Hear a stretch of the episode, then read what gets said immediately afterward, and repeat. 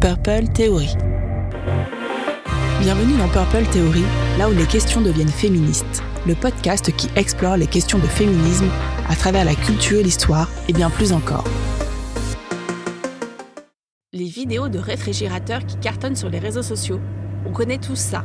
Mais au cinéma, ça te ferait presque flipper de savoir combien de fois une caméra se cache au fond du frigo pour observer le héros prendre une bière ou une part de gâteau. Combien de films ont joué la carte du suspense en filmant l'intérieur de ce bon vieux frigo Tu te dis que chaque fois que quelqu'un ouvre la porte du frigo à l'écran, quelque chose de crucial va se passer. Quand Bridget Jones ouvre son frigo dans le film du même nom sorti en 2001, Bridget, jeune trentenaire au bord du gouffre, se rend dans la cuisine pour calmer sa déprime et là elle ouvre son frigo. Il est vide hormis un bout de fromage moisi en son centre. Fromage qu'elle va finir par engloutir après avoir râpé la mousse blanche et bleue qui s'était formée dessus. Pas de gaspillage, elle mange tout, Bridget. Tout ce qui traîne dans les moindres recoins de ses placards. C'est une scène d'orgie boulimique. Alors, est-ce que la lutte contre le gaspillage alimentaire est une action féministe? Peut-on considérer la réduction du gaspillage alimentaire comme un acte qui favorise l'égalité des sexes? La lutte contre le gaspillage alimentaire peut également s'inscrire dans une perspective féministe en veillant à ce que les personnes les plus vulnérables, y compris les nombreuses femmes et enfants, aient un accès équitable à la nourriture. Il est important de contextualiser cette question dans le cadre du féminisme. Les femmes ont souvent été les gestionnaires de l'alimentation au sein des foyers, et elles sont également souvent en première ligne des initiatives locales visant à réduire le gaspillage alimentaire. La lutte contre le gaspillage est aujourd'hui une préoccupation majeure dans le domaine de l'écologie, en France, cette cause est principalement portée par des femmes, généralement jeunes, qui s'investissent activement dans un militantisme de tous les jours. Pendant les périodes de guerre comme la Première Guerre et la Seconde Guerre mondiale, les femmes ont joué un rôle essentiel en rationnant les aliments et en évitant le gaspillage pour soutenir l'effort de guerre. Elles étaient souvent surnommées les cuisinières de guerre. L'un des plats particulièrement prisés de ces menus était le pain de guerre. Ce type de recette remplaçait fréquemment la farine de blé par de la farine d'avoine ou de la purée de pommes de terre. D'autres suggéraient d'utiliser des restes ou des miettes de pain afin de réduire le gaspillage. De nombreuses femmes sont à l'origine d'initiatives communautaires visant à récupérer les excédents alimentaires et à les redistribuer aux personnes dans le besoin. Ces initiatives locales ont un impact significatif sur la réduction du gaspillage alimentaire. Prenons l'exemple du mouvement des soupes solidaires, dirigé par des femmes dans de nombreuses communautés.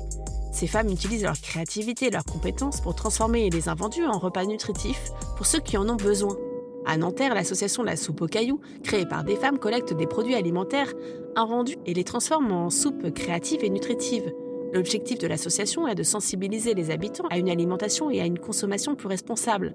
Cela inclut des initiatives visant à réduire le gaspillage, à encourager l'achat de produits de saison et locaux. À Nantes, un groupe de femmes dirigé par Colline Billon a lancé l'initiative La Tricyclerie, collecte et valorisation des biodéchets. Elle récupère des invendus alimentaires et les transforme en compost.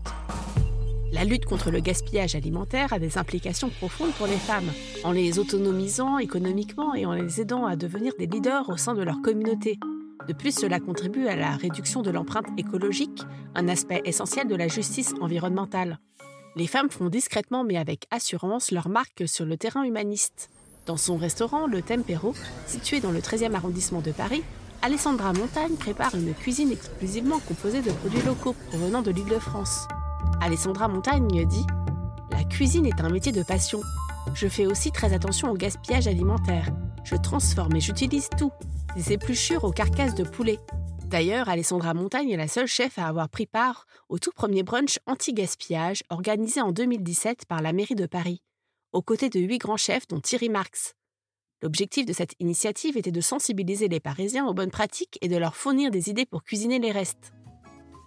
Née à Rio de Janeiro, au Brésil, Alessandra a été élevée par des grands-parents fermiers dans un petit village dépourvu d'eau et d'électricité.